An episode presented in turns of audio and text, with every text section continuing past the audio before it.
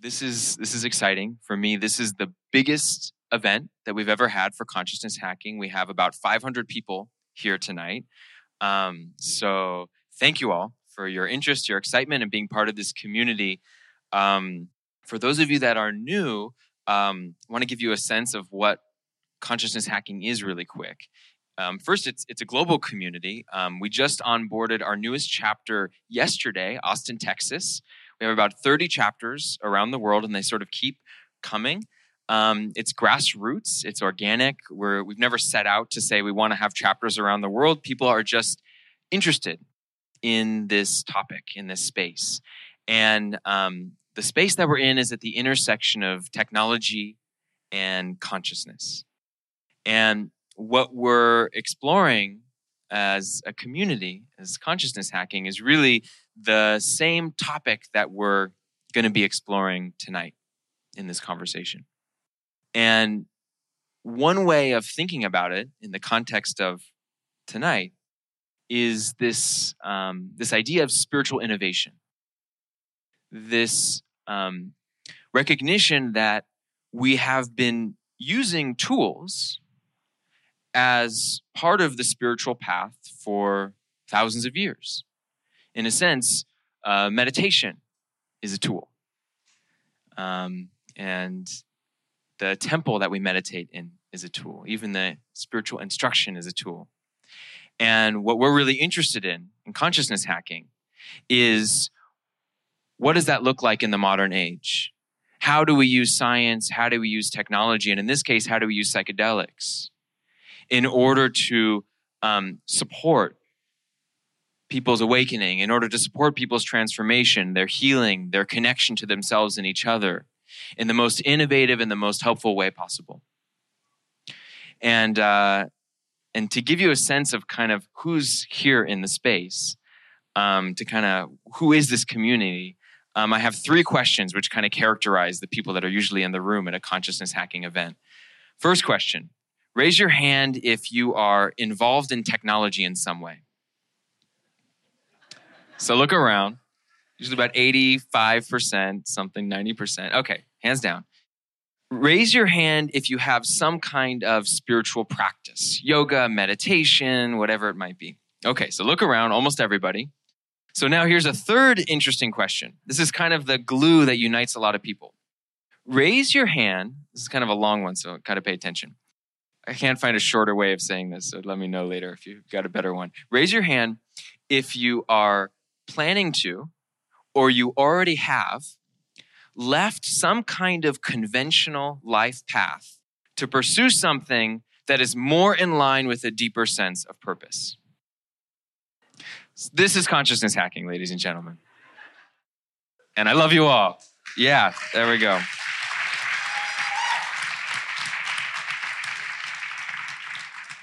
And I, I, think we could say that the, the same thing is true for our two speakers who I'm going to introduce, our two, uh, I should say, conversation partners here um, Vincent Horn and Michael Taft. So I want to start with uh, introducing uh, Mr. Michael Taft. Um, you may know him from um, the Deconstructing Yourself podcast, which is, um, along with Vincent's podcast, two of the most interesting and relevant conversations happening online today, if you're interested in these topics. So check that out. Um, but Michael also has uh, an amazing book, The Mindful, it's called Mindful Geek. And um, it's also um, really one of the seminal books at this intersection point of tech, mindfulness, consciousness. Um, he's been a serious practitioner for over 40 years. He's told me some pretty crazy story about times he spent in caves with critters roaming around and running out of food. Um, he's he's pretty hardcore, but he's also been teaching for well over a decade, and he actually teaches uh, right up the street um, at a place called the SF Dharma Collective every Thursday night. So if you want to sit and practice with Michael, it's about three or four blocks away um, I guess the last thing to say about Michael is this is a lifelong interest of his. He's been playing with brain tech and neurotech since the 80s. He was telling me a story about him and William Burroughs sitting down and playing with mind hacking technology together. So I'm really excited to have Michael a part of this conversation. Mr. Michael Taft, can you come on stage? There he is, ladies and gentlemen. And I forgot to mention how handsome he is, by the way. I forgot to mention how handsome he is. And then, uh, so we also have Vincent Horn. So Vincent, Vince and I actually go pretty far back. Vince was um, the first voice that I heard in the space when I decided this was what I wanted to pursue. He had a podcast called the Buddhist Geeks Podcast. How many people have actually heard of the Buddhist Geeks Podcast? So um, it's it's a it's been around for quite a few years. And the very first interview that I ever did was on the Buddhist Geeks podcast. So you could say Vince discovered me. Does that make sense? I don't know, something like that. Um, but Vince and I have since actually um, become uh, really good friends. Um, part of what makes this conversation relevant is I probably had, uh, I asked him before if I could say this. I probably had one of the most memorable psychedelic experiences of my life sitting in my cabin in Santa Cruz on a couch with Vincent Horn, where we literally unified into a single mind. We still talk about it today. We talked about it about 20 minutes, 20 minutes ago sitting on stage. Remember that time where there was like just one mind and two people? Yeah. So we've we've been there, which means we're qualified to we might you might notice that we might complete each other's words. That's a side effect of uh, of that experience that we had a while back. So uh, if you want to see Vince in action, he's actually going to be teaching uh, this Thursday night in place of Michael at the SF Dharma Collective a few blocks away. Mr. Vincent Horn, please come on stage.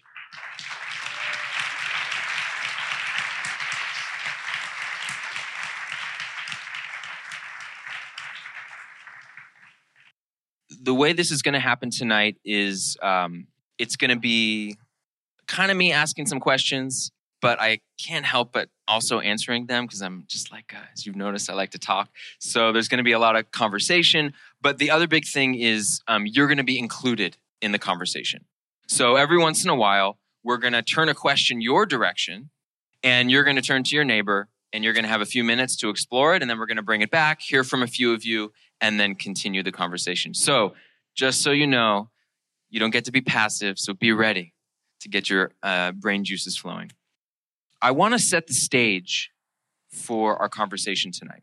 And the tone I want to set is um, not just a kind of a forward looking tone, sort of looking into the future, even though that's in the title, but I actually want to really point out that the future is here, that there is some sci fi stuff that is already happening, and that there is already a revolution in the way that we know ourselves, in the way that we walk the spiritual path that's actually emerging into our modern culture.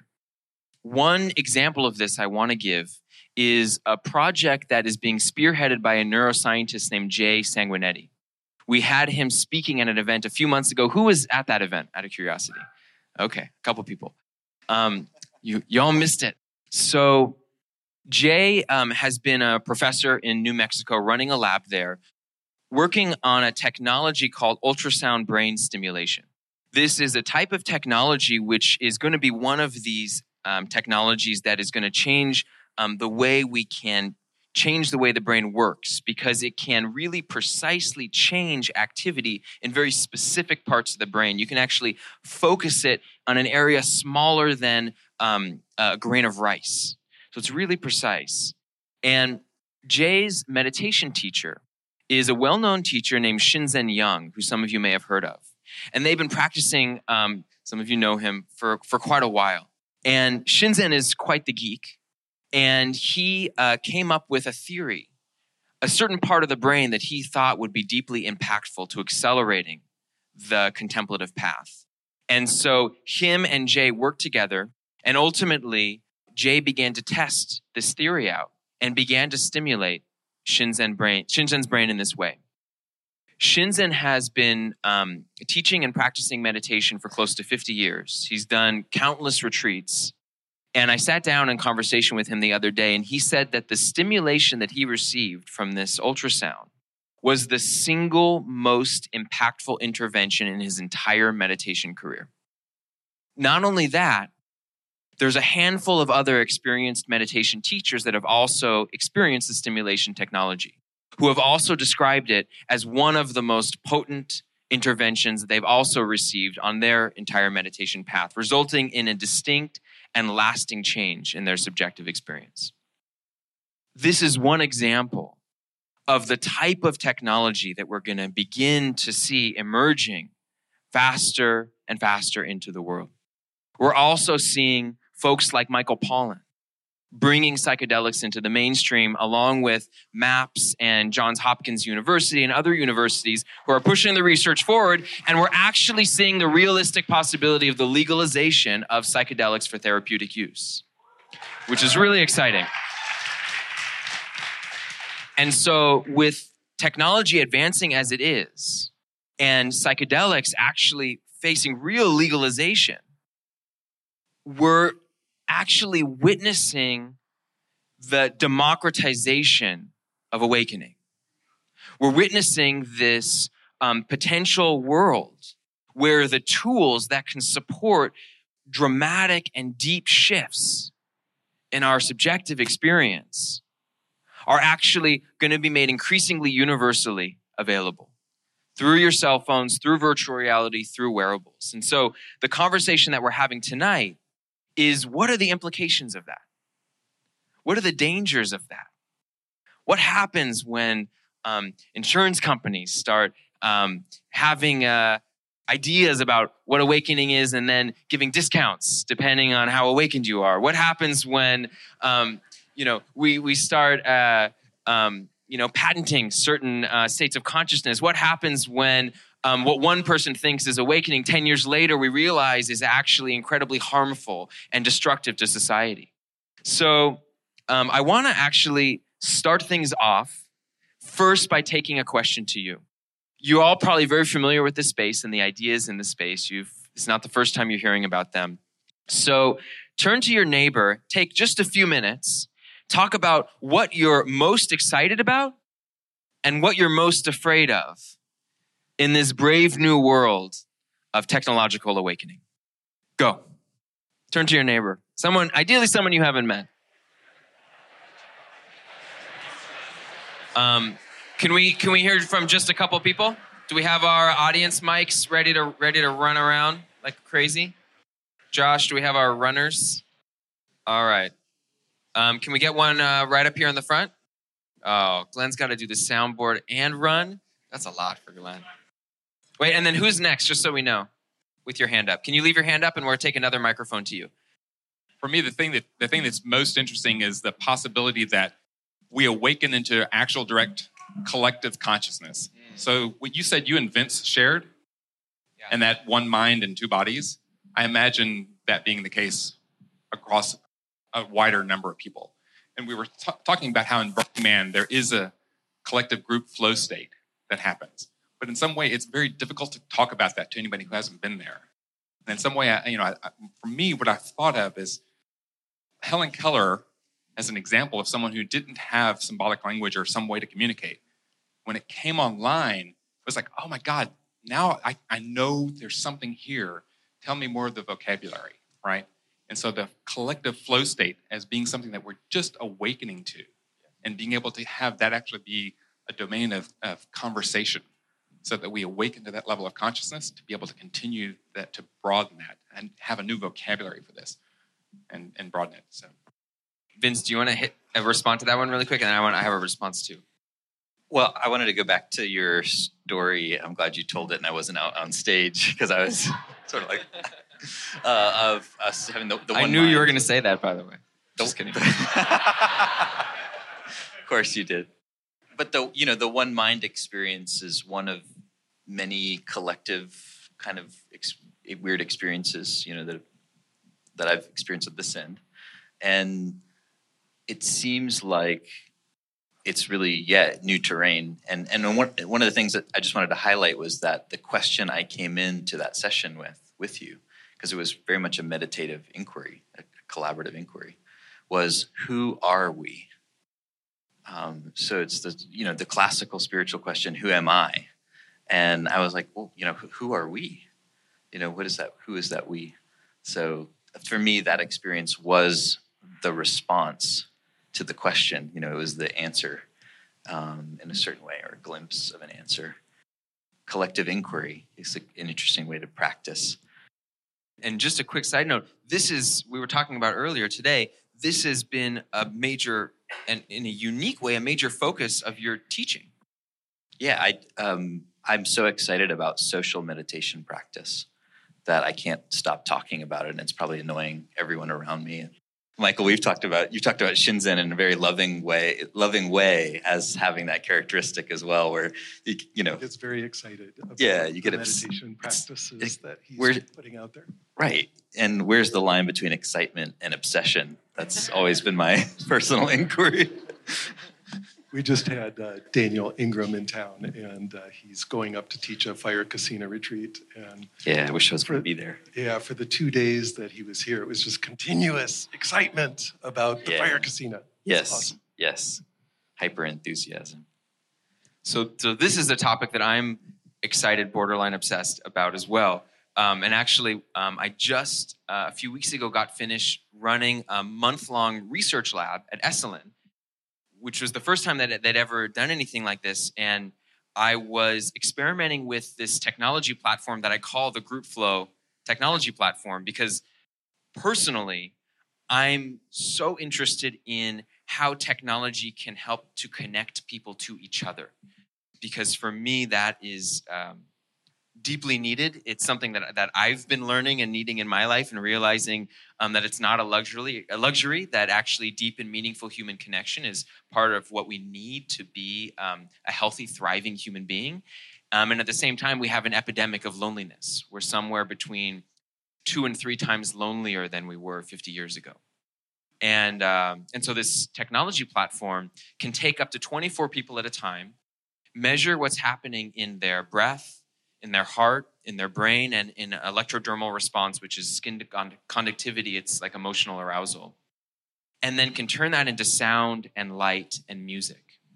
And we can create these kinds of collective experiences of self awareness where, for example, Michael and I could be sitting next to each other and actually gazing into each other's eyes, a practice we love doing together. We love doing that. we could do it for hours, just hours. and actually hearing each other's heartbeat and actually holding each other's pulsing heart in our hands as a, as a glowing light. And this creates a deeply humanizing experience where we can sit in the circle and the entire room through a PA, PA system could hear my heartbeat and see my heartbeat as they practice a loving kindness meditation towards me. And so, or, or, we could do a collective breathing together by turning the group's breath into sound and light. And so there's all these ways in which you can create these kinds of deep collective um, experiences. So I could talk about that for an hour, but just to say, look at this is our first question. We're already uh, 20 minutes into it. Um, but just to say, I think that this collective perspective, the interpersonal perspective on awakening and and how technology can support that in the world is really important. And uh, I believe that Facebook and folks like that are really clumsily, really awkwardly, and really poorly trying to do that and we can do um, a hell of a lot better. We had one comment over here. Hi. So I I think I remember the question. Hi. Um, Hi. The thing the thing that I'm most excited about is creating safe and legal access to powerful tools of transformation that can empower each individual to have their own agency around their healing and um, and can empower them to have get in right relationship with themselves and with each other and the planet and uh, I'm excited that I get to do that by working for MAPS. So that's pretty exciting. And uh, the thing I'm most afraid of, or I get worried about, is, is the why, is, is how people answer the why. Why are you doing this work? Why are you seeking these experiences? Why are you building the tech that you're building? And I think intention matters so much right now in these formative places.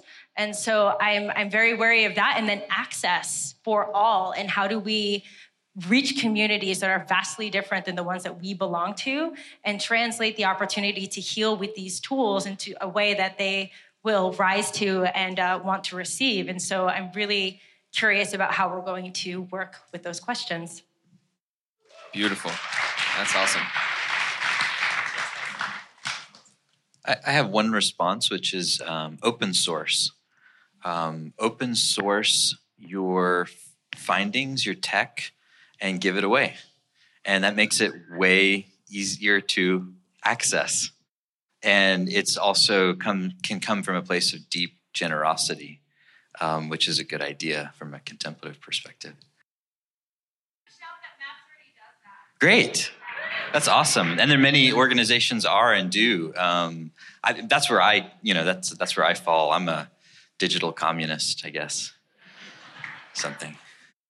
Yeah, and I, I, would like to speak to the intention part. I think it's so fascinating that with any kind of awakening state, there is this characteristic of opening and the ability to uh, uh, take in new ideas. And even if awakening states are sort of pan-human and similar all around the world, which I think they are, the sense we make of those experiences is really different all around the world and even within cultures. And so there's a there's this aspect you said safe and legal. I love that word safe also, right? Or especially because you know these tools are powerful and we need to use them well. But part of that safety is not just um, you know providing a, a set and setting that is really uh, healthy and productive, but also what sense you help guide the person into, or if you are uh, doing it for yourself, what sense you make of it. Having, um, making sense that is good for yourself, good for other people, good for animals, good for the world is crucial. And we see how uh, right now in our country, like how bad ideas can be really powerful, right? And the thing is, good ideas can be even more powerful, especially in these awakening contexts. So there's a kind of, I don't know, I would say almost like meaning hygiene we have to exercise where we make good meaning out of these experiences. Um, I'm gonna I'm gonna jump on the bandwagon too and, and respond because you you hit into one of the most important topics in this area, which is around intention. Um, or another way of saying it is the place from which we create. And there's this sort of uh, unofficial motto for consciousness hacking, which is we are what we build and we build what we are. We create in our own image. And for me, the biggest bottleneck to creating what I would call truly nourishing technology, technology that um, in a skillful and holistic way, in a healthy way, supports our transformation, supports our awakening. The, for me, the biggest bottleneck is not some sort of scientific or technological breakthrough. The biggest bottleneck is actually our intentions, the intentions of the designers of the technology. And right now, we have um, a lot of technology around us that's really designed primarily for profit without a huge regard for um, how it makes people feel. And the more resource, the more innovation, the more um, energy that we have driven by, fueled by the intention to actually to actually support positive human experience that will be the the really big breakthrough that I think that we need to see and we will see hopefully. It's my optimistic Mikey coming out in Silicon Valley and beyond. So I wanna I wanna kind of look to the extreme a little bit. I, I open this up with this conversation around the ultrasound stimulation technology and kind of intentionally painting a, a really bold, strong picture of what's possible there. And what I've noticed is when I talk about those kinds of technologies, understandably, people get a little bit nervous. And so I want to play with that nervousness a little bit. I want to kind of, I want to dig into it a bit. I want to really imagine that this ultrasound technology is actually just the beginning, that it's almost inevitable that we will continue to understand the brain better, understand human physiology, understand um, how subjective experience relates to the mechanisms in our body. And we will develop more precise, more advanced technologies to change our experience. And that ultrasound tech will be nothing compared to what we might see in the future. And so, what does it mean when we can create the equivalent of 10,000 hours of meditation at the push of a button? Is there a such thing as an enlightenment button? Can we actually imagine? Does that even make sense to imagine a technology or a, a chemical substance that is so precisely engineered, so advanced, that you could actually bring someone to the same depth of experience that might have taken 10 years meditating in a cave to achieve. And so I want to throw it to you first. Can there be an enlightenment button? How do you feel about the concept of an enlightenment button? What does that mean if there's an enlightenment button? Talk amongst yourselves, find a new par- partner to talk to, take a few minutes, and then we're going to come back and talk to the panelists. All right. So, um, can we uh, can we hear from uh, maybe two people? So well, we have an excited hand over there, and then let me get our our second one. I want to get it. All right, right here in the front. Enlightenment button. I mean, so uh, at first I was like, okay, that'd be really cool, but it's stuck in time. I mean, one of my the partners I talked to said, "Oh, that's ayahuasca, easy." And I was like, okay, well, if we were to reduce it down to something that simple, you could take ayahuasca at 20, you could take it at 30, take it at 50. Those are all very different experiences. And so if you have this enlightenment button pushed at age 10, is, it predicting your future? Like, does it know your destiny? Does it does it take into account what you've done and what you've been? And and that's where I read where I really stretched my brain. I was like, is that possible? Is that can we achieve this sort of Are you like on ayahuasca now? Should I be? if you were, it'd be okay. You'd be welcome here. I am not, but do you, do you kind of catch my drift here? Yeah. Um, so actually, I kind of want to see what, what you guys have to say about essentially uh, every major contemplative path. There is a notion of going by different names, some version of um, awakening or different versions of awakening where there is a distinct and persistent shift in one's experience. And people talk about it as an actual um, thing that happened to them at this day, at this time, and their life from that point on had a different, their experience had a distinctly different quality to it. And so, in a sense, you could ask the same question about um, the result of traditional practice of meditation. Uh, I, I would throw one, yeah, verbal distinction that I use often to, kind of piece apart what you're describing, Mikey, about the kind of moment of awakening and then you know we could think of as the process um, I, I, tend to see awakening as a as a more process oriented term and enlightenment as a term that helps to kind of point at sort of major threshold changes and um, you know big shifts that are permanent or seem to be um, yeah, th- those are valid questions, especially you know with high dose meditation experiences. Uh, that all of the thing, the enlightenment experiences I can point back to, you know, these things that happened. Most of them happened during long silent periods of meditation, and it feels like the rest of my life has been more of just like this ongoing away, you know, getting beat down and then getting somehow getting back up and go, okay, maybe I'll learn from this thing this time. um, that's how it feels. So yeah, it's to, and and that's very almost schizophrenic in a way to have these profound moments of experience, and, and including on I'd say in drugs. Some of the other enlightenment, one of the other enlightenment experiences seem to be related to a psychedelic journey. In my case, that seems totally feasible, but day to day, it doesn't. You know, it's just like doing the laundry and responding to emails and trying to take a shower. Well, this is why the idea of the enlightenment button is in a way not as interesting as the integration button. Mm. Right? Like, sure, we can have big awakenings, and then what happens out, or, or I have had a lot of big awakenings, Vince, and it's like, uh, what happens when you then leave that long silent retreat?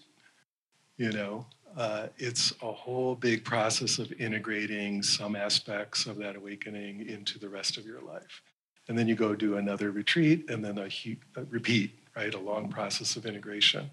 And it does feel a lot like, you know, uh, getting kicked around. It's hard. Yeah. Yeah, going back and forth. Um, but maybe we can model it as schizophrenic, but to, to work. that was a senior a senior Vipassana teacher, insight meditation teacher, told me that was. She Yeah. sometimes wondered if it was schizophrenic. Yeah.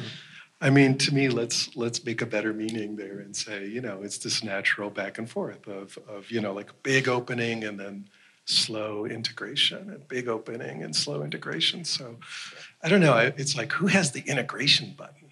That that's the really interesting question. That's the part you want to speed up. Yeah. and and you know to to kind of push this a little bit from a design perspective you could say well okay let's say um, we we create the kind of like technological equivalent equivalent of like 5meo dmt or so, you know something like that like really like this explosive change in experience and we discover wow well we can really like blow someone's mind out of their out of their ear hole um, but uh, you know, and they and they have this really um, dramatic kind of awakening experience. But then their life after that um, is um, confused. They're lost. They don't know how to make sense of that experience. And we actually discover that that intervention alone is not enough.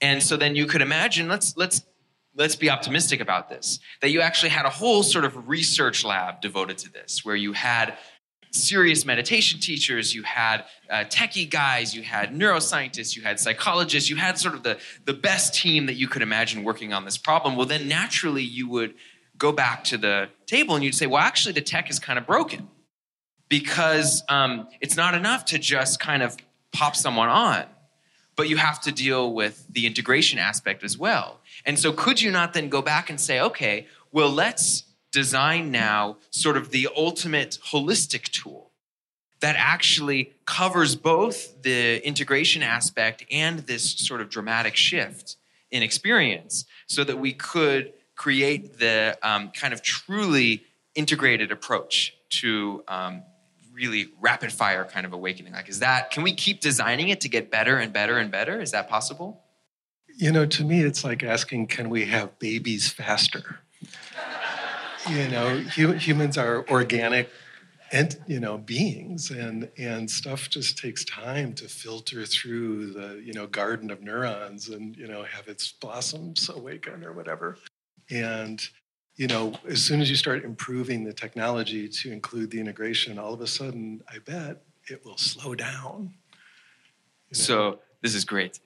I was hoping we'd get into like a little little thing here. Okay, so um, okay, gaze into my eyes, Mikey. so I'll paint a different picture. Imagine a thousand years ago, right? You've got um, a teacher, a really well respected, well loved teacher, uh, teaching in a Buddhist tradition. And people travel from all around to sit with this teacher because this teacher is so effective at pointing out the deeper nature of our human experience. This students that go and work with this teacher are able to have really rapid progress along their contemplative path. And then you have, um, at the same time, this new teacher, just out of Buddhist university, who is just starting to teach. And they have some students trickling in. And what they discover is that they're nowhere near as effective as this seasoned teacher. And so naturally, this new teacher is going to try to figure out well, how, how can I improve? What can I do to be a more effective teacher? And so they might sit and they might watch this seasoned teacher. They might learn from them and they might say, oh, wow, that's a really good metaphor. I'm going to use that. Or they might say, oh, I need to speak a little more slowly. Or they may even say, oh, I'm, I'm realizing I need to sort of sit differently and hold myself differently. Or I need to make eye contact with the students in this way. And over time, through a, a learning process, what you might even call an innovation process, this teacher could become better and better and better at supporting the students along that contemplative path. And if you were to sort of study the effect of this, you might say that over the course of five years of doing this, that teacher becomes twice as good. So, is there something wrong with that? This idea that we can, through active innovation, through um, an intention to improve, actually create more skillful means to support one's awakening path. And if we do agree that that's like a useful thing to do, well, what's the limit of that? What, how much skillfulness is too much skillfulness? I didn't even understand that last quest, part of the question. but if you just feel into my mind, then you'll get it. Wait, should I re explain? I thought it was pretty clear. No? Yeah, I wonder if we're using the wrong metric for skillfulness when we're talking about how fast it is. You know, maybe there are other metrics. It's not that that doesn't matter. I mean, you know, uh, obviously, uh, we don't want to take a lot longer than we need to, but the effectiveness of fast might not be the most important metric. And, and yet, you know, there's probably things we can do to speed stuff up and get better at integration. So, okay, I can play that game. Well, okay. Well, oh, sorry. Go ahead. Yeah, I was. I, I, I sort of am with your thinking, Michael, on that integration is the harder part. Yeah, because awakening experiences are so you know like dime a dozen, in a way. Um, everyone here has had an for, awakening for experience. Vince, they are. Yeah. I mean, you're born, you have an awakening experience. You're like, ah, I'm here. Vince has one every morning. so do you. Um, but then, yeah, what does it mean? Yeah, what does it mean? How does it change how I behave and how I am with people? Um, how, how does the reality why am, testing? Why am I still an asshole? Yeah, how are my ideals and the reality of my life intersecting or not? I'm all for tech augmenting and enhancing and supporting all of that process. But the other thing that seems distinct from tech is the culture or the intersubjective dimension of, of this too. You know, because different technologies have different social programming, you know, the way that they use social or not. Like group flow is very social. We're back to the social. Yeah, hyper social. and uh, we're back to social because, you know, where else do these things happen but in, rela- in relationships um, with each other, you know, when we're communicating? Sitting on front of a stage, you know, pontificating as if our opinions matter, you know, that much. That much. Speak for yourself, dude. Mine matters. So, for the sake of uh, getting into stuff, I'm gonna I'm gonna come back with one more thing. So, first, I'll agree. He's threatening. I'll agree that um, the uh, um, that actually time time is the provocative metric.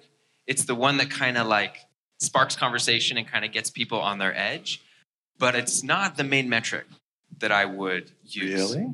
really. Okay, now I'm interested. yeah. Um, the main metric that i would use is actually this buddhist notion of skillful means. Um, and it's been variously defined but the, the definition i've sort of settled settled in with is the that intervention which most effectively supports the student on their spiritual path. And for one student, that while could, causing the least harm to others. Yeah. sure, while causing the least harm to others. Um, and so that might mean more time, right? For all that I know. What I am interested in is this idea of what does it mean to continually increase skillfulness. Because that's what that teacher is trying to do. As they become a better and better teacher, they're trying to become more skillful. And my sense is the best possible use of science and the best possible um, use of technology is to come up with increasingly skillful approaches to best nurturing, to best supporting the individual on their path in the way that they most need to be supported. And I don't mean just make it faster. What I mean is, what does it mean to be infinitely supported? What does it mean to design the most advanced, most holistic, um, uh, most aware, informed approach to supporting a human being on their own unique transformative journey? And, and then multiply that times a thousand. I, I'll be out a provocative response. Yes. sort of half joking, but half not. Uh, I think you could say that that would sort of infinite uh, infantilize someone. You know, you turn them into like a spiritual genius slash infant because you know it's like I don't need to do anything. I just fit and push my button. You know? But, but would that be skillful if you did that? I, it depends. I guess it depends on by what you know by what definition of skillful. You know, how are we determining what what skillfulness is? Well, it sounds like you wouldn't consider that skillful. If it prevents someone from being able to grow in other ways that require difficulty and adversity and um, being humbled, you know, like certain things that seem to only come when people really do have to like just eat dirt, Yeah. know, head down. You gotta, you gotta suffer through it a little. Bit. There's su- suffering builds. It, it's like a, a character building, you know, superpower. Just like turns people into saints, I wish that were true. or it turns them into, you know, the opposite. Um, cool. Well, I could keep harping on this for quite a while, as you could tell. But let's uh, let's keep rolling. I have a feeling we're going to circle back to this. Thank you. Um, so I, just just one shout out to uh, Ken Wilber, who the integral philosopher, um, because he has a really interesting distinction that I found helpful about state stages and structure stages. Um, and, and the simple idea is that you can train in accessing different states of consciousness and become more fluid at that and have more mastery over your, you know, what state of mind you're in. Meditation's, you know, great tool for doing that. And that that does progress in a kind of stage-like or, or wave-like way. Um, and that once someone gets really good at it, then it's easy to just, okay, access this state, this state, this state. They're no longer these special, amazing states. They're just like oh yeah that's that state. Yeah and then the other the other kind of stages are structure stages which are more kind of deep developmental related to meaning making like how we start to experience the world in more complex ways and relate to more perspectives and be able to make sense of more of what's going on. And that that seems to be something that does take often time I wonder if the structure stage, some of these other kinds of stages of development do just take take time. Maybe they're not, they can't be, we don't understand them well enough. I think the state stages could be accelerated because they are pretty straightforward in a lot of ways. Um, like once you can do something with your attention, you know you can do it and it's clear. And if a technology could help you do it faster, I would consider that very interesting and it, as part and parcel of a larger kind of approach you know, where there's some sort of intersubjective practice, there's some relationships, there's some way of talking about how do we integrate these insights into our lives. Like that to me is really interesting. Yeah, you asked the question, what's the hurry? And obviously, I'm um, advocating for us contacting the richness of the experience more than trying to speed through it. You know, it's not like how fast can we eat this beautiful dinner kind of thing. It's not the right question in, in one way. But in another way, you know, the fucking world is on fire, dude. Like, we're all gonna die. So there might be a real hurry to like change some minds. So and I'll, I'll throw one thing in. I'm kind of, I'm like, oh man, I kind of pigeon myself as the as the fast lane guy, um, which which I guess I threw myself into the fire because I um, I'm I'm trying to rile things up a little bit. Um, and actually, the tech that I'm building is like two people sitting and like eye gazing and like holding each other's heartbeat. Um, but the but the thing that I that I am really passionate about is the ideas of time that we impose on human transformation. And whether it's about being too fast, like trying this idea that we need to speed it up, or It's the idea that we have to suffer this much for this long before we can finally be free. Either way, it's a destructive limitation. Either way, it's a boundary that holds us back from freedom.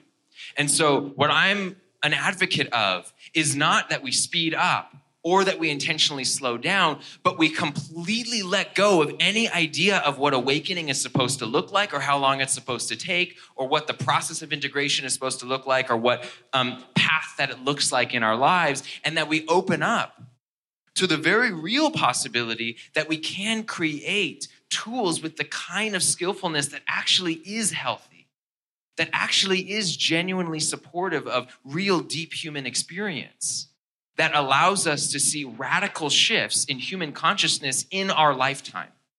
Because if we don't hold that as a real possibility, then as Michael said, we're potentially kind of fucked because we really need it. We really need to shift as a humanity, our relationship to ourselves and each other. Otherwise, we do stand a real risk of killing each other.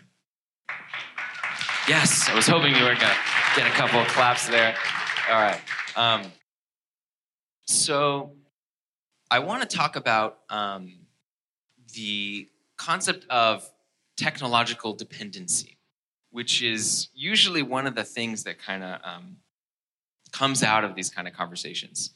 Um, so, I want to first start by saying, just to get it out of the way, we're already dependent on technology.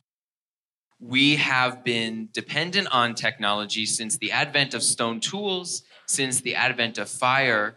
Um, dependence on technology is one of the defining qualities of what it means to be human. We create tools, and then we use them and we actually incorporate them into the way we survive. Um, and so, um, we have choices, though, about which technologies we choose to be dependent upon. And so I want to throw another little um, thought experiment at you. And, um, and it's, it's this idea of um, imagining a, a brain implant, a brain implant that um, could actually um, dramatically uh, deepen one's experience. Let's say for a moment, just to make it specific. Actually, I'm going to give you an, an example, a real example. There is a very real um, uh, research project going on, um, funded by the government, that is trying to deal with people coming back from conflict, suffering from PTSD. And I forget the statistic off the top of my head, but there's a really mind boggling number of suicides from veterans. It's something like one every you know, few minutes or something like that, folks coming back from conflict. And there's a research project looking at actually creating a brain implant which would actively stimulate the part of the brain associated with negative emotion and would essentially turn off negative emotion. And this technology could actually save thousands, if not tens of thousands, of people's lives. Save the lives of people who may not ever encounter meditation, may not ever encounter ayahuasca. This may be the only real effective intervention they may ever receive and could actually allow them to live a healthy and productive life, but they would be dependent on this technology for the rest of their life. Not only would they be dependent on it, but for many of us in the room that are sort of devoted to kind of a bottom up healing path, we might look at that and say, well, they never really address the underlying causes of their suffering. We're sort of we're sort of just kind of cutting it out from the top down.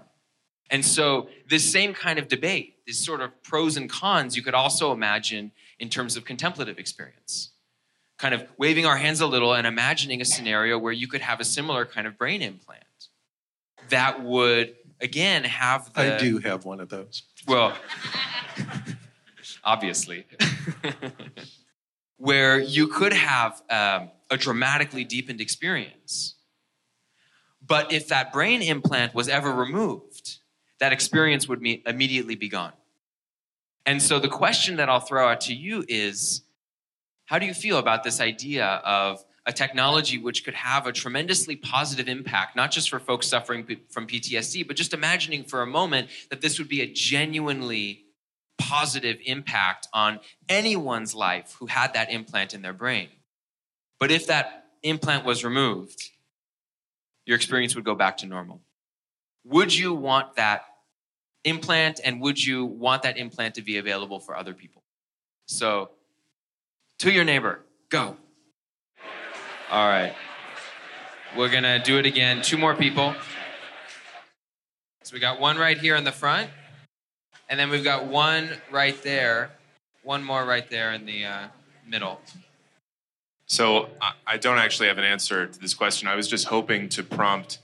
It seemed pretty obvious in, in our group that we were not in favor of this technology that would eliminate negative emotions.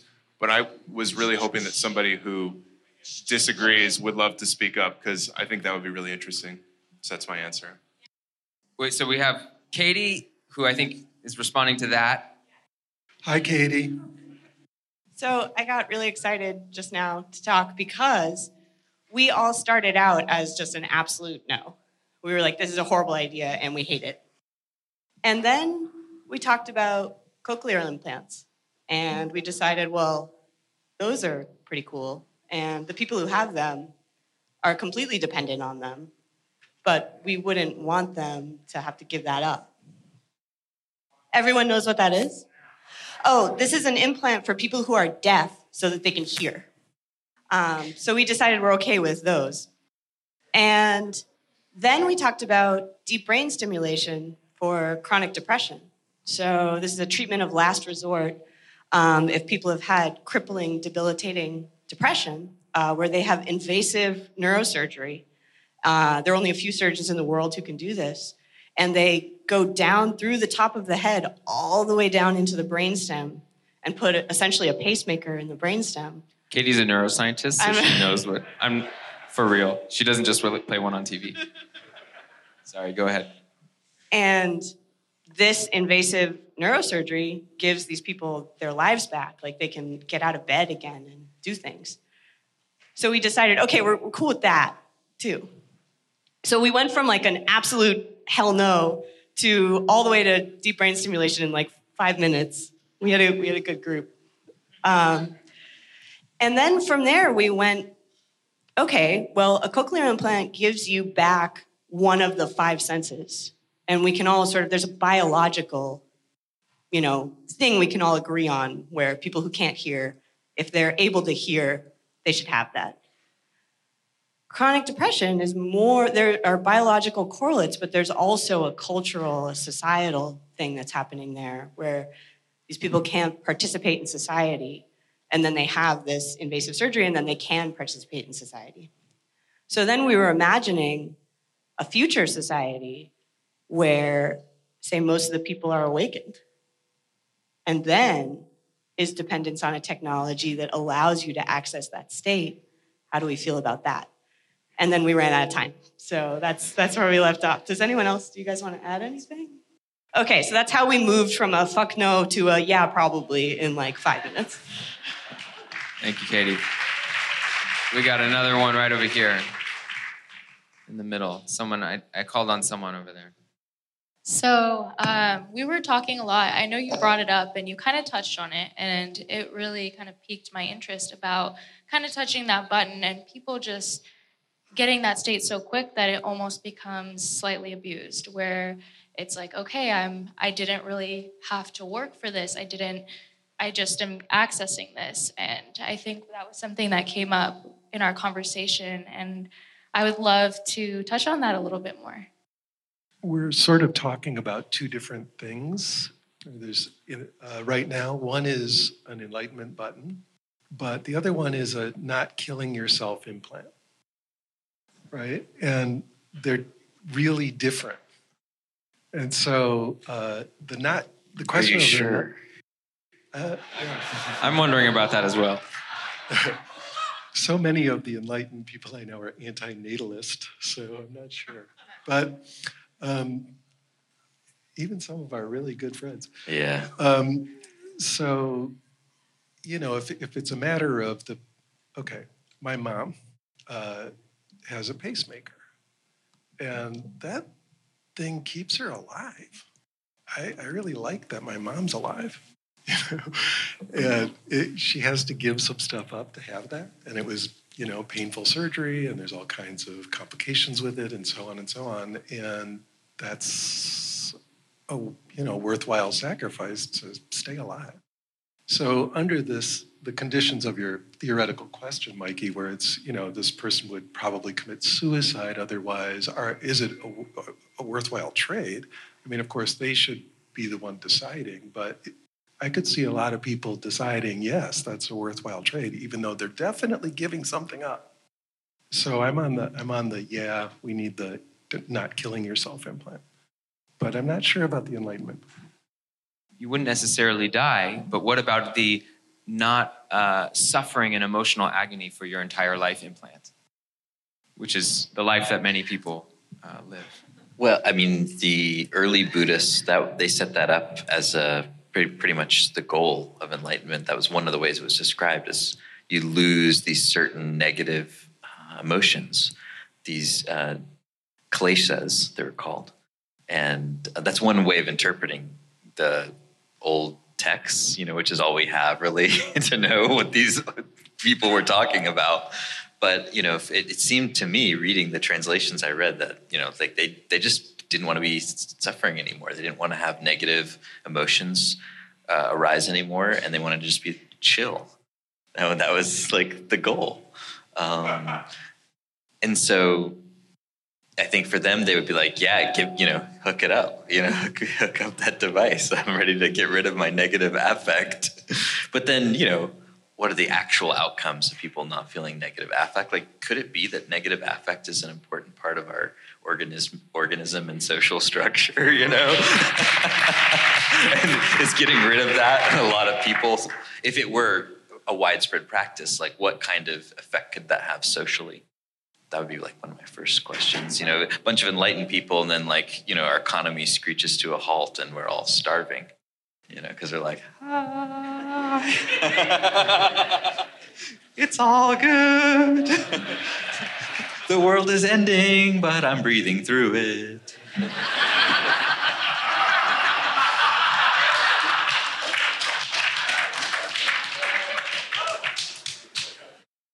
So if that's enlightenment, I don't want it. Which, which actually, I say that um, to, to say that um, we're throwing these words around, right? Awakening, enlightenment, and, and probably if we were to like take five random people and the three of us and put us in a little room and kind of ask, well, what do you mean by that? We'd probably get like that many different answers. It's true. My wife did this. Uh, it Sounds True at a conference, and her job was to go and ask every one of the the teachers and the speakers what is awakening, and she said firsthand, all thirty of them different answers. So, yes, that's and true. and I've I've seen and heard of some of the battle royales that have ensued when you get 30 of these teachers in a room and you try to actually have an in-person conversation about it things can get pretty ugly pretty fast um, so this has been a, a, a, problem, I think, in, for, the, for the history of contemplative paths. The debates about the ultimate aims of contemplative paths, even different sects of Buddhism, have been hotly debated for thousands of years, right? And um, we're kind of entering into this interesting zone where science is entering into the game. And business. And business. And so you've got a couple decades now worth of really active contemplative science or meditation research, which is beginning to map the meditator's brain and looking at states as deep as, as non dual experience and sort of the deepest jhana states, and really looking at the, um, the larger and larger space um, that is encountered by long term monks and meditators.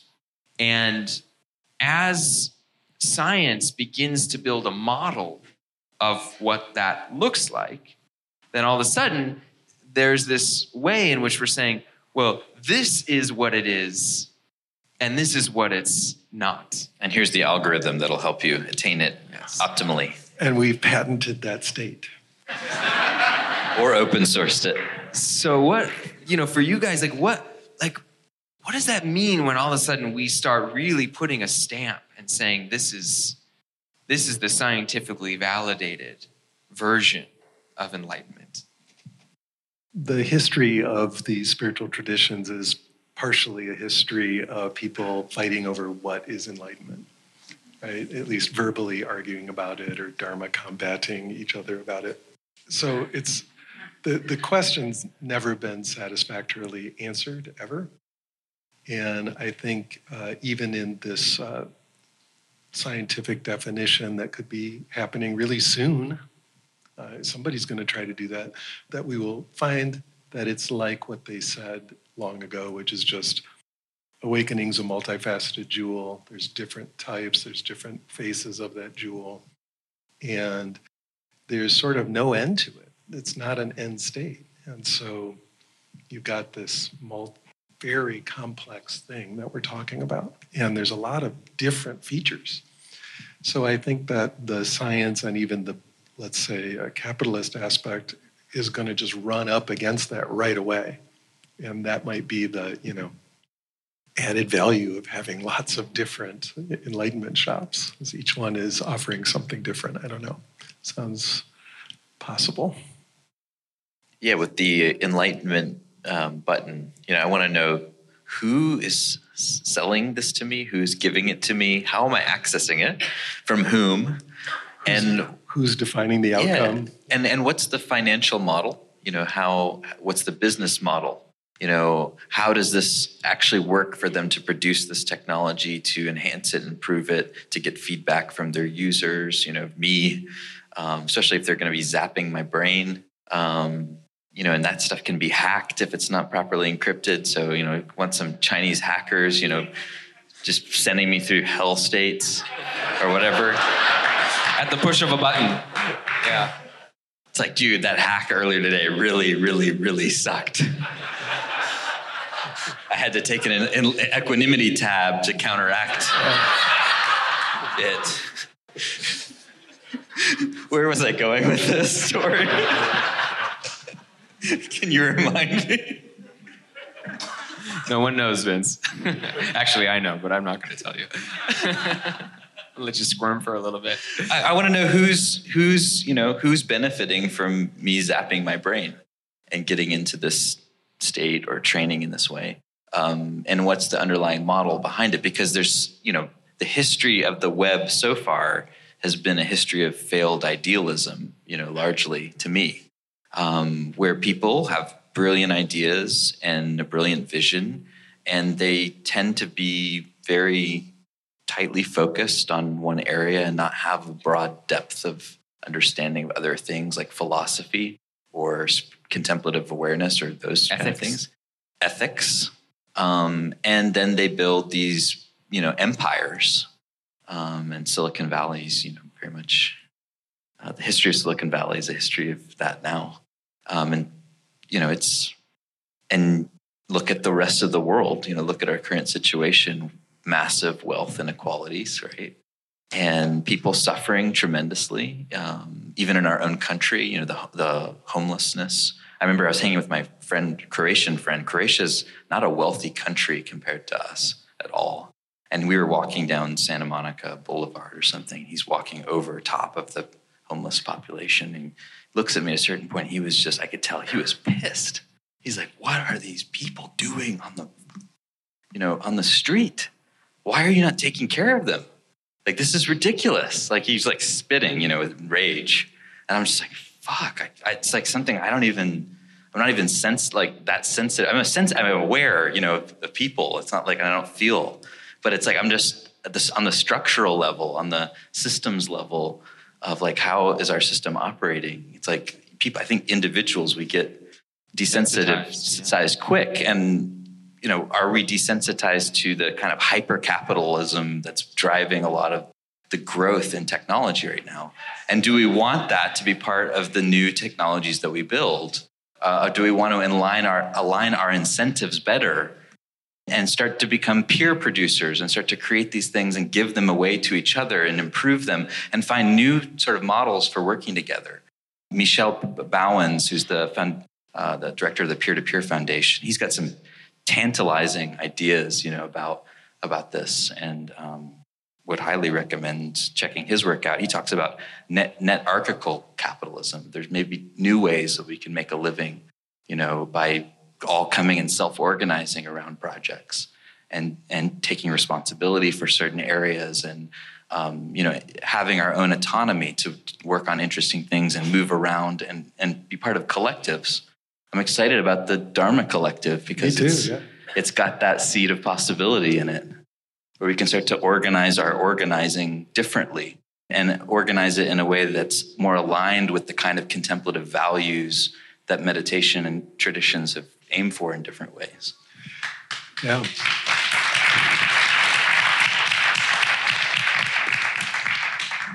As you mentioned, the history of the web and the and the idealism with which that started, and and we all look upon the internet landscape, you know, the flaming dumpster fire of the internet landscape right now, and wonder how we got from there to here. And I think a lot of people have a lot of answers to that question, but we can predict that that's what will happen with any kind of, you know, brain hacking technology, whether you know molecular or silicon based or or any other basis, right? Any other substrate. Something similar is going to happen that all us, you know, idealistic weirdos who've been doing this in our basement for you know however long we've been doing it in our basement uh, with other people in vince's case um, uh, you know what how's how are we going to learn from what happened so far in the internet realm and the, the tech realm? Like how are we going to learn to avoid having it turn into you know the facebook of enlightenment? You press the enlightenment button and there's ads and you know like I, I, don't want to live in that future, you know, and we can predict, like that's the logic to, of capitalism, right? That will happen unless we actually take direct action to prevent that. Thank you, guys. I um, yeah, I couldn't agree more. Um, the biggest questions I have when I imagine both the technologies that are being built now in this direction and the ones I imagine in the future is is who's building it and why, um, the place from which it's coming, and um, people talk a lot about uh, AI and a lot of fear connected to AI. AI, in a way, being you know this very literal kind of advancement in, in technology, but also almost symbolically representing sort of the the the pinnacle, the the spear tip of of human innovation in a way. And when I imagine 10, 20 years down the road, um, an AI more advanced than we um, can even conceive of right now, being born out of the greed and the fear and the fundamental sense of separateness that is inherent in so much of the startup culture that we live in and that the AI is actually born out of that place, that's an AI that I'm fucking terrified of. But at the same time, there's this thought experiment of kind of what I call the startup ashram, where you have this incredibly well funded workspace where you have the best engineers that anyone could get. But hold on, how are you getting that funding? Yeah. So, and including new models of funding, you actually are seeing. Um, you're you're actually seeing interestingly. Uh, we had Bo Shao, for example, speak a few meetups ago, who just announced a hundred million dollar fund, which is coming at it from a completely different perspective, where the bottom line is not focused on profit. The bottom line is focused on social change. And if you, as a recipient of that funding, don't have a similar bottom line, which is focused on social change, then you won't receive the money in the first place. And that's the kind of funding that we need to move into, where you're only getting the money if your highest priority is actually creating a positive impact in the world. And you have that as the basis of funding. And then you have the engineers and the entrepreneurs, the people that are actually writing the code, who are engaged actively, um, both in their own practice, but also in interpersonal practice, learning how to be human, learning how to actually relate to each other, to work through conflict, to actually learn how to connect and to love their fellow human beings. And then from that place, that lived state of consciousness, um, then you write the code to build the AI of the future. And I don't know what that would look like, but I can tell you I would much rather live in a world dominated by that AI than the AI that comes out of current Silicon Valley startup culture. So I think we're switching modes now to Q&A mode. So yes, I see an excited hand over here. I was glad to hear you bring up AI because that's been in my mind this whole time. Um, AI is not only emerging, you know, through money and um, intention, but it, it's being built and mirroring that, right? And so going back to this idea of would uh, people coming back from uh, service who have trauma, could we, you know, get excited about putting something in their brain and eliminating those bad feelings? And the whole idea of trauma is an interruption. And to eliminate somebody's ability to reintegrate and have them miss that process, I think is um, a reflection on our own anxiety about pain and discomfort and becoming unintegrated and working to become integrated. And so it makes me anxious to think about, you know, AI being developed to reflect that kind of human that can't tolerate being disintegrated, disintegrated and then do the work and have the capacity and be supported to integrate. And I've, I've been mindful that we have this subject, like psychedelics, technology, and the future of meditation. And a lot of our discussion has been technology as opposed to psychedelics and meditation, which are more about disintegrating and integrating. Um, and so I'm just aware of uh, there being this sense that if we could just figure out how not to disintegrate, how we could figure out how not to feel pain, we'll be better. And I'm not sure that's true. And that makes me that makes me nervous. Thank you. But, I, Mikey, I'm I'm curious if you curious and Michael as well. You know what if you all think part of this might be the tension between the old uh, analog and digital duality. You know, it's like we're analog beings living in a digital world. And digital's, you know, characterized by always being on and being instantaneous, uh, ones and zeros. And analog is it's more it's organ- organic, it's slow, it's you know, it moves in a different way and at a different pace. It almost seems like some of the tensions, you know, that have been coming up, you know, your question or your, you know, contemplation and uh, the earlier one seem to relate to like the difference of those two modes what do you think? Yeah, I think definitely um, there's a difference in the modes, and there's a there's sort of a cultural difference too. You know, there's um, with the digital age, we also have um, this expectation of, of instantaneous response, right? And this increasing expectation of on demand, what we want when we want it. And um, you know, my my observation is that um, part of what is happening right now that we're seeing all around us is that expectation put to service, as you said, of our, I would call it an addiction to distraction. And I think that there's a lot of finger pointing towards Apple, towards Facebook, towards Google, um, towards many of the apps that exist out there in the world who are creating genuinely addictive technologies that are um, largely distracting us from our own experience. But I want to say that um, we're not just victims, that it's a two way street. And that um, my observation is that we are um, so afraid of feeling our own pain.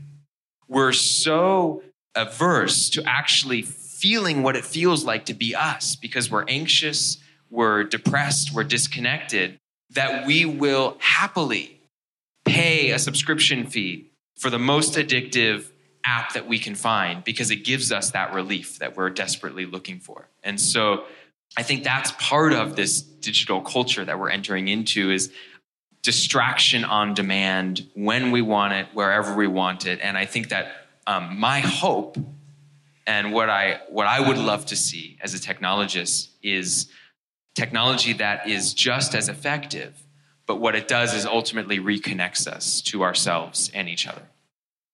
Hey, Robin. Hey, Vince. Good to see you. Good to see you.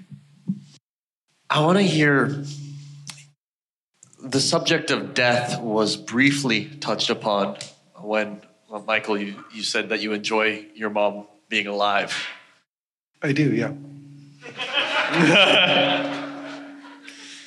I wonder, with so much of what we're talking about here with technology and uh, the avoidance of, of death, the avoidance of, we've talked about the avoidance of pain and um, so many of the, the ways we inch towards feeling better about technologies that we might not in our gut feel good about at first that, that Katie mentioned, you know, well, this removes suffering. Well, this actually stops people from dying.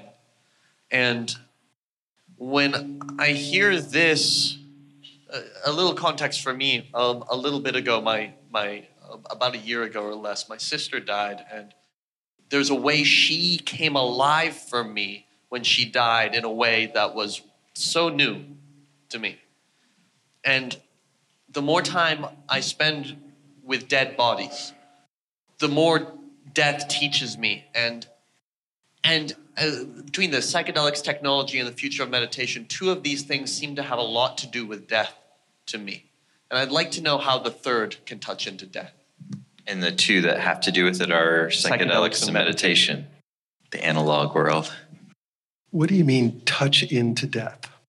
Uh, the most powerful experiences that I hear people talk about in psychedelics and, and in my own experience are those where I um, let go, or those were, where people that I'm talking to let go. Even with DMT and ayahuasca, people describe it as a, a, a death experience. On psilocybin, there's something I can't quite name it. For, for me, it feels deathy. I always feel intimate with my own mortality. With meditation as well, there's an intimacy with, with mortality that is present. I don't see our technologies bringing us into intimacy with, with death and our mortality. Yeah, in fact, the thing that uh, Mikey was pointing to is that they are distracting you away from that thought over and over again. That might be one of the the anxiety underneath all the distraction. Right? We don't want to think about mortality or old age or sickness, right? Yeah, our groundlessness. Yeah. So I agree. I mean, there's a way that the whole purpose of technology is to keep you from noticing that. But it wouldn't have to be that way, right? I mean, the content is substrate independent. So we can use the technology to bring death. You know, we'll, we'll give you some deathiness on demand, you know, Robin. Like, if it seems like that would be totally doable. I mean, you can already go on the internet and watch, you know, endless hours of people being murdered if you want. But obviously, that's not what you mean. But we can bring that kind of seriousness and uh, clarity and I don't know, sitting with the real into technology, certainly. And we should be doing it a lot more. It just it doesn't, you know, sell ads. So just to um, kind of follow up on what you said, why wouldn't we want to simulate and get comfortable with death? Why are we all opposed to it? It's going to happen to all of us. So why couldn't we use technology to eliminate, eliminate some of this anxiety and make it a positive instead of a fearful thing that's going to happen. You help us with that. I mean, it is going to happen. I, I, I heard your point. I was just thinking about still fearful. I still fear death, even though I've died a million times. This is for me actually one of the distinctions between um, the singularity perspective on the role that technology plays, and then sort of what I see is sort of the consciousness hacking perspective on the role of technology. And for me, my observation is that from a like a singularity perspective or humanity plus perspective, um, what we're really trying to do is live forever. Which, when I hear that, what I hear is that we want our ego to live forever. And I actually think that there's distinct lack of freedom in that. And I think that one of the greatest roles that technology could play is actually to bring us face to face with our humanity, with the fact that we will die. And I think actually virtual reality could be an incredibly useful tool for that. As you were talking, um, one of the um, interesting uh, VR experiments came to mind where actually someone is sort of um, puts on glasses and they have to actually walk right up to an edge and they look down and there's like a thousand foot drop. And of course, it's virtual reality, but I forgot it's something like 70% of people will not take that step off the ledge. To, and this is just the simple kind of technology that's already available, but to be able to face that and then to push yourself and to actually be able to jump off of that, that's the kind of experience that's actually already beginning to be available to begin just tastes of facing your mortality. But um, I think that there's a lot more that could be done. Standing excitedly in the back. We have we have wakes for three days, you know, in house. The body is just there on the bed, literally for three days. People come to visit, people chat, people talk around the dead body. Like there's nothing that's uncomfortable about that. Like we don't need technology to teach us that. We just need to unlearn things.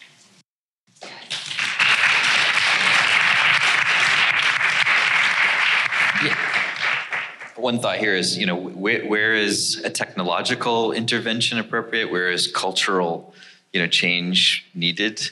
Because obviously, you know, you spent time in India, Michael, and you know, practicing and being in that culture, and it's clearly got a very different relation. They've got very different relationship to death and dying. I mean, in you know, in the river, you know, the Ganges, you're like, there's death. Yeah, it's much more uh, visible there. I remember having that thought walking next to a highway one time. I witnessed uh, someone just get basically smashed by two trucks, you know, right in front of me, boom, which was really intense. And, and that just wasn't that uncommon of an experience, like uh, in, in that particular spot. But even more so, we, for example, when my uh, teacher that I had been with for a long time passed away, we, you know, sat with his body for days and then took it literally out back and burned it. Very direct and and um, intimate and ongoing connection with death going on there. And I I agree. I mean, I, I wish we had those cultural uh, uh, practices here that but we've systematically kind of uh, pushed that away. And if, for example, a technological reminder of that could begin the processes uh, of you know waking people up to the potentially interesting and beautiful and powerful things there that could start to maybe change the culture towards that there's a virtual philosopher philosopher of virtuality named michael heim and he's also a, a, a taoist uh, Tai Chi practitioner, long time. And he said there's a principle in Taoism where if you push something far enough, it flips into its reverse or into its opposite. Marshall McLuhan, uh, the media theorist, also included that observation as part of his tetrad of media effects, you know, the things that new technological mediums do. They enhance certain things, they make other things obsolete, obsolete. They retrieve things that were obsolete from the past and then they also can flip or reverse into an extreme uh, or to a new state when they're pushed to the extreme. And I think the VR thing is interesting, where you know you say you could be in a virtual morgue, you know, witnessing a dead body, and it could be an actual visual image of a real dead body, and you know that's an early Buddhist practice to sit in the uh, charnel grounds and to contemplate dead bodies as your object of focus, um, and to develop you know a deep penetrating concentration uh, on the contemplation of real live real live death and you know i could see in vr and michael talked about this you, you could push vr to the extreme where you are able to have these simulated experiences that aren't quite real and that can actually push you into wanting to have the real experience. Um, he talked about that in terms of the japanese tea uh, ceremony you know, and that you could imagine this VR tea ceremony with all the intricate ritual and the beautiful, you know, sensory experience of it. And that could be perhaps something that would inspire people to be in relationship to nature in a different way because it's itself this microcosm of, of natural relationships. And I thought that was like a really interesting and beautiful idea. I wonder, you know, what the reality is going to be when people start to be able to simulate all these different scenarios. One more question right here in the aisle. The glasses. Um, you with the glasses. so I guess one of my questions is, um, I mean, I look at these three topics and I feel like the people that are talking about these topics in general in our culture, it's a very demographically homogenous group. And I think the comment that came from back of the room is really valuable and such an amazing uh, display of like kind of how we're missing so much perspective that happens from around the world. And I guess I'm wondering how do we expand the I don't know the representation of different viewpoints and broaden these topics and the people that are talking about them, particularly around psychedelics, which I feel like is really dominated by white men, and technology, which is dominated by like American perspectives. So yeah, how do we use other people's viewpoints and widen these topics? I I, uh, I have a I have a hunch that you might have a good answer to that question. Really? You don't? Do you have any thoughts? It seems like something you're passionate about. Um, I'm passionate about it, but I'm. I think that mostly comes into affecting, into making me realize that my own biases and my own background prevents me from really being able to see the right answers. Well, not mine. I'm just kidding. Um, I I just say open source again because this is an actual way to make something more accessible to anyone who can gain access to whatever the digital schematics are, the digital instructions. And they can take that and they can modify it, make it their own, um, find out how to express it in their own cultures of meaning. That's one practical way, you know. Again, uh, and part of it is just um, having the intention. Uh, something that's really exciting about right now is that we have access to the information and experience of these awakening technologies in a, just a much, much greater amount than it was in the past, right? Ever before. We, we know about more ways to work, we have access to real teachers, we have so much uh, information about all this, right? So interesting to me there is that it can be made personalized right? You can personalize it for you or your community. You can make customize it, like what are we working with? And you can build in those intentions, like, well, we do want to have women's perspectives. I mean, my God, it's all male perspective with this stuff, right? So, how about some women's perspectives? How about some perspectives from other cultures? And you actively seek that out in the menu, you know, you're creating. So I think um, together with the open source, which is part of making it all available, we also um, reinforce to each other that there are a lot of viewpoints out there that aren't getting that represented currently, and that probably would be really, really healthy to uh, definitely be really healthy to include in the mix. And so we that's part of the you know democratization of awakening part, or the the fact that we kind of have a little bit more control over this than we ever have. And that's a great place to exercise it. So thanks for bringing that up. Yeah, I just want to say that this is a real concern and, and it's something that I'm that I don't have an answer to. And I can see the bubble that I'm living in and I and I like don't know how to get out of it. So if anyone has any ideas, give me some answers. oh, you will get plenty of those. Okay, yes. this is our last uh, Last one. Sorry, I'm actually really shocked that nobody has better answers to this. And it shows just how privileged of a conversation that we're having here in this room because both open source and intention are incredibly privileged answers to that question. And um, there's a, a, really great book I recommend called Emergent Strategies um, by Renee Marie Brown, who works in Detroit the number one thing is we have to be extremely proactive about reaching out to communities. It's not just sitting back and, and, like thinking, oh, well, we mean well, we mean well, we mean well. No, it's getting out there and meeting people from vastly different backgrounds and cultures and going into those cultures and sitting and listening and asking what they need.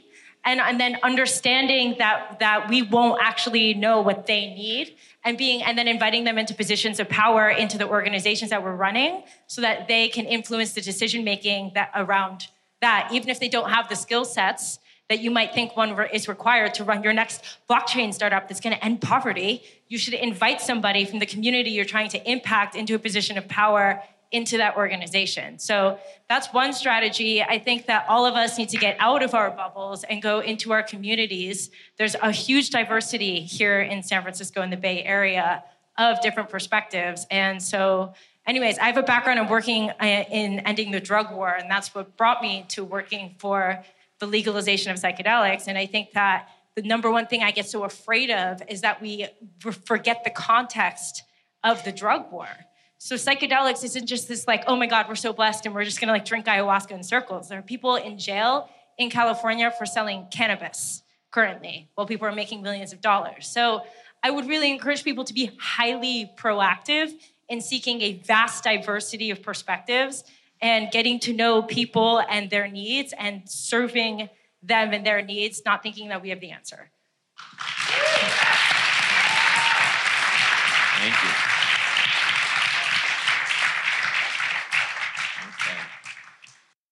And I think we've got time for one more question. Let's do right here in the front.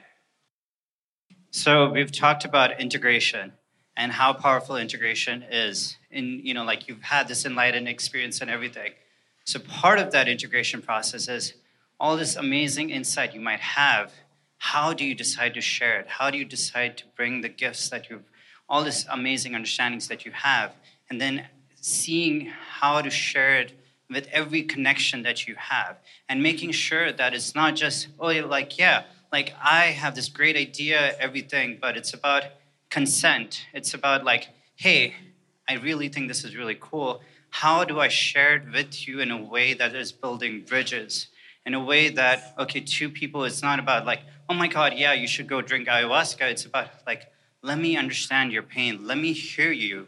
And then maybe we can talk about how can we get to a better place together.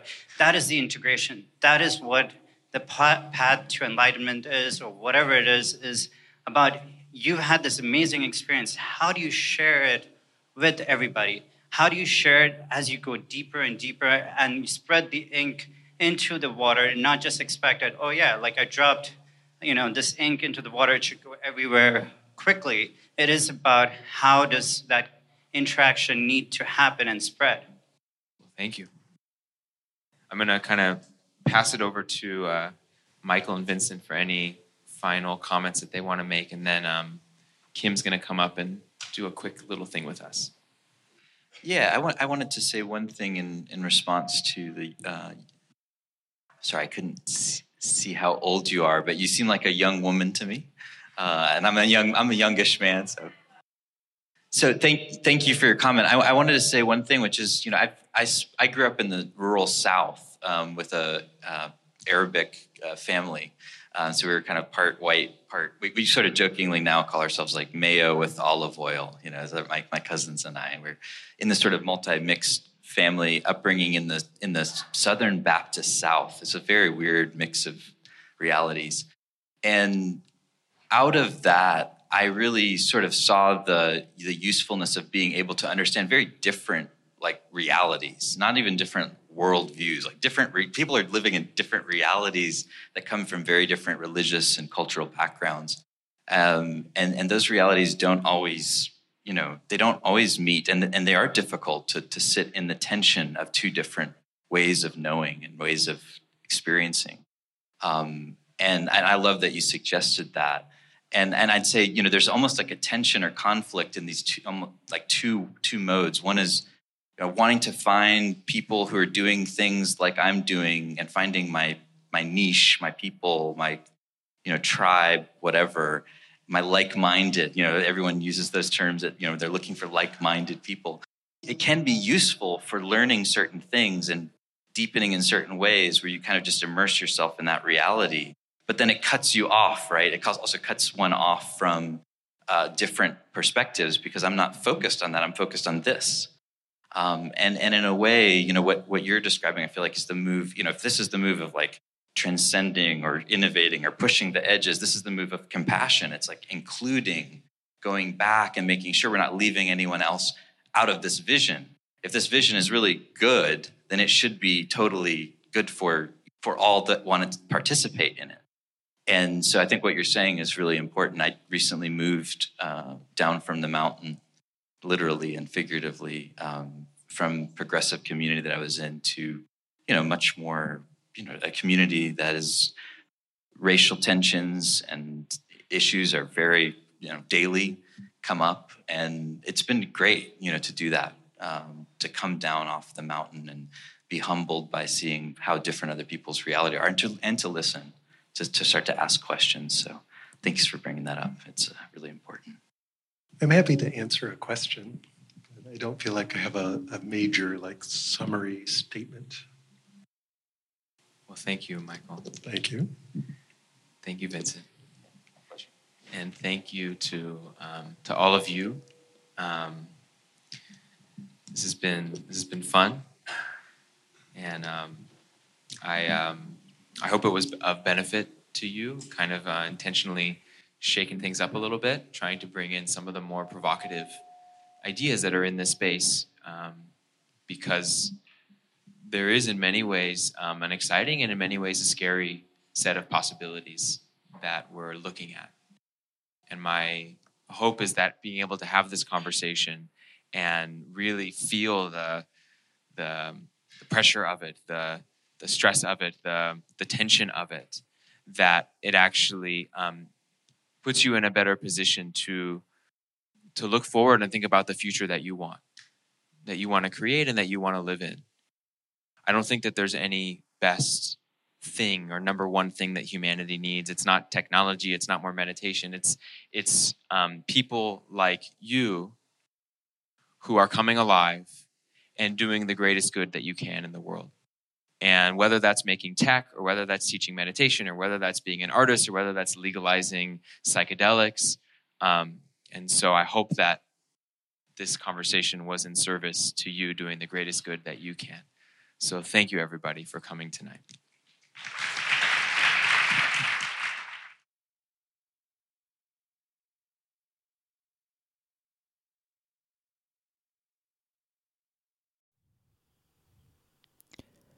After nearly a year in private beta, the Buddhist Geeks Network is now open for any independent practitioners who want to engage in interdependent practice. You can find out more about the Buddhist Geeks Network by visiting BuddhistGeeks.network. And if you'd like to join the community and join us in regular social meditation practice or other events that we host there in the network, all freely offered, you're very welcome to do so, again, by visiting BuddhistGeeks.network. Love to see you there.